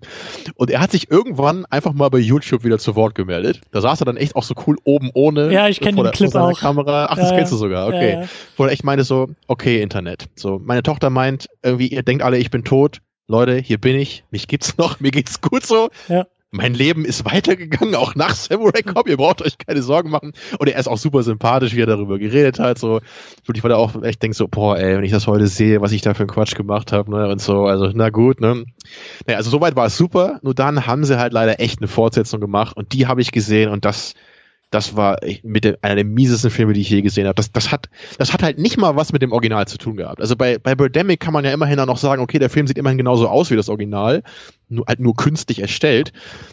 Aber bei dem Samurai Cop 2, das ist einfach irgendwie, das kannst du dir so ein bisschen vorstellen wie so ein Film von Red Letter Media, den die so produzieren, ne? so auch so bewusst schlecht, billig, aber gleichzeitig halt einfach nur unwitzig also sah einfach nur total langweilig, billig und dröge aus und der, der Humor war dann sehr gezwungen und das Ganze hatte wirklich vom Feeling her nicht mal so ein Prozent äh, gemein mit dem ursprünglichen Samurai Corp. Also ja. das, das, da, da war wirklich gar nichts da außer dem Titel halt und ein paar Schauspieler haben sie halt dann eben wieder aufge ausgegraben. Tommy Wiseau hat übrigens eine, ein Cameo auch oder eine kleine Nebenrolle da in dem Film. Also das, das sieht man sofort, ne? Wir, wir marketing das hier für die Zielgruppe. Ne? Hat er bei Disaster Artist ja auch. Lustigerweise musste das irgendwie, war das vertraglich so vorgesehen, dass Tommy Wiseau da irgendwie auftaucht. Finde ich aber geil, dass sie ihn dann ans Ende der Credits gesetzt haben. ich glaube auch komplett improvisiert in dem Moment. Und ja, Tja. Also es, es ist ein spannendes Thema für mich. Also mich würde auf jeden Fall interessieren, ob wir wirklich jetzt ein paar Hörer hier heute haben, die überhaupt keine Ahnung hatten, worüber wir halt hier reden die ganze Zeit, die aber trotzdem diesen Film gesehen haben und also die mir irgendwie mal schildern können, gibt euch das irgendwas? Habt ihr Interesse, euch dann mit dem The Room irgendwie auseinanderzusetzen? Oder weil ich kann mir da echt überhaupt nicht vorstellen, wie das Ganze eben auf jemanden wirkt, der halt nicht da in der Materie ist, weil ich kenne den Film halt irgendwie schon mindestens fünf, sechs Jahre jetzt, glaube ich. Ja. Also, und dann, da, da kann ich mich halt nicht mehr so an diese Zeit zurückerinnern. Also das wäre so das eine, was ich jetzt gerne auch so zum Abschluss mitgeben möchte. Und das andere ist vielleicht noch eine Empfehlung für Leute, die eben diese seltenen Filme wirklich noch suchen. Es gibt nämlich einen Regisseur, der so als der neue Tommy Wiseau gilt. also da, äh, was schon mal für ihn spricht, ist, ich ich kann mir da irgendwie noch weniger vorstellen, dass der Typ nicht, nicht checkt, was er da für einen Irrsinn macht bei seinen Filmen. Aber das spricht ja nur für ihn. Also dieser Mensch, der heißt Neil Breen. Er hat inzwischen, ich glaube, vier Filme gemacht und der fünfte kommt gerade raus. Die kann man, glaube ich, auch immer kaufen bei ihm auf der Website. Und das sind, das sind wirklich Filme, die sind einfach nur unfassbar. Ich kann, ich kann die auch kaum in Worte fassen. Die haben leider immer so ihre Phasen, wo ein bisschen wenig passiert. Aber was so das Acting angeht und was die Effekte mit riesigen Anführungszeichen angeht, ja, ähm, es ist beispiellos, kann ich nur sagen. Ja. Und auch die Regel, die ich vorhin genannt habe, eine Hauptfigur als völlig äh, illusionierter Egomane, der Neil Breen anscheinend ist, trifft zu. Also der Typ ist im echten Leben, glaube ich, ein Architekt, hat deswegen wohl auch ein bisschen Geld. Er macht auch Interviews, so manchmal mit Filmpodcasts. Und er verkauft sich die ganze Zeit als jemand, der ein total professioneller Filmemacher ist und total weiß, was er da tut. In dem einen Interview sagte er, dass er immer, wenn so eine Frage nach einem Budget kommt, sagt er immer so, ja, yeah, ja, yeah, I don't talk about budgets, yeah, but, but I can show you it's all very professional how we handle this. und er ist halt so der ultimative Amateur und er kann halt kein Stück schauspielern und er castet sich halt auch immer als die absolut perfekte Heldenfigur, die von der ganzen Welt betrogen wird. Also es ist ähnlich wie Toby Wiseau. In dem einen Film ist er sogar so eine Art Space Jesus das ist mein persönlicher Favorit von Neil Breen. Der Film heißt I am here, Punkt, Punkt, Punkt, Punkt, now. Mit vier Punkten. Das hat bestimmt irgendeine artistische Bedeutung, ich weiß es nicht. Also, I am here now von Neil Breen für alle Leute, die das merkwürdigste Filmerlebnis ihres Lebens haben wollen. Ähm, kann ich nur empfehlen, ja. Weil ansonsten sind halt die genannten äh, Filme von mir, die, die heute immer mal wieder auftauchen, andere Highlights so aus meiner Trash Riege der besten Filme. Aber es gibt, wie gesagt, wirklich nicht so viele dieser ungeschliffenen Rohdiamanten, weil sie eben entstehen müssen und nicht geschaffen werden können. Das I'm ist doch finished. Ein, ein, ein super Fazit, ein super Schlusspunkt und ich schließe mich auch deinem Aufruf an.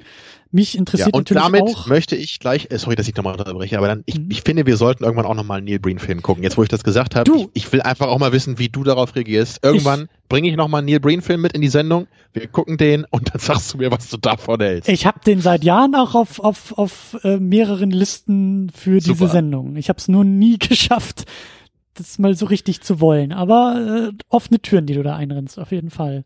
Ähm, ja, bis dahin, also wie gesagt, äh, lasst mal irgendwie da, wie ihr zu The Room steht oder den gefunden habt oder vielleicht auch erst nach Disaster Artist äh, die Möglichkeit hattet, The Room zu gucken oder eben auch nicht, sondern nur Disaster Artist geschaut habt. Also viele Fragen, die da noch im Raum stehen, die können wir am besten im Raum, äh, die können wir am besten oh, auf Second Das Unit, hat aber lange gedauert eigentlich, ne? Ja, der, der war auch noch nicht mal geplant, aber auf der Seite secondunit-podcast.de. Da gibt's einen Beitrag zu diesem Podcast und da können wir am besten weiter diskutieren. Klar, wir können auch in, äh, auf Twitter können wir gut noch diskutieren und auch bei uns im Discord-Channel und äh, ja, aber die Heimatbasis und die wichtigste Anlaufstelle, weil da können es auch alle lesen und alle mitdiskutieren, ist im Blog unter dem äh, Beitrag zu diesem Podcast. Und It's all very professional. Genau das. große Liebe für The Room, große Liebe für Tommy Wiseau und äh, Respekt für James Francos The Disaster Artist. Und Absolut. Ja, damit äh, verschwinden wir wieder in unseren äh, Raum, in unsere mhm. Heimatbasis. In diesem Sinne, ja. bis zum nächsten äh, besonderen Filmerlebnis. Tschüss. Ja, dann sage ich es nochmal. Ja. Thanks. Bye.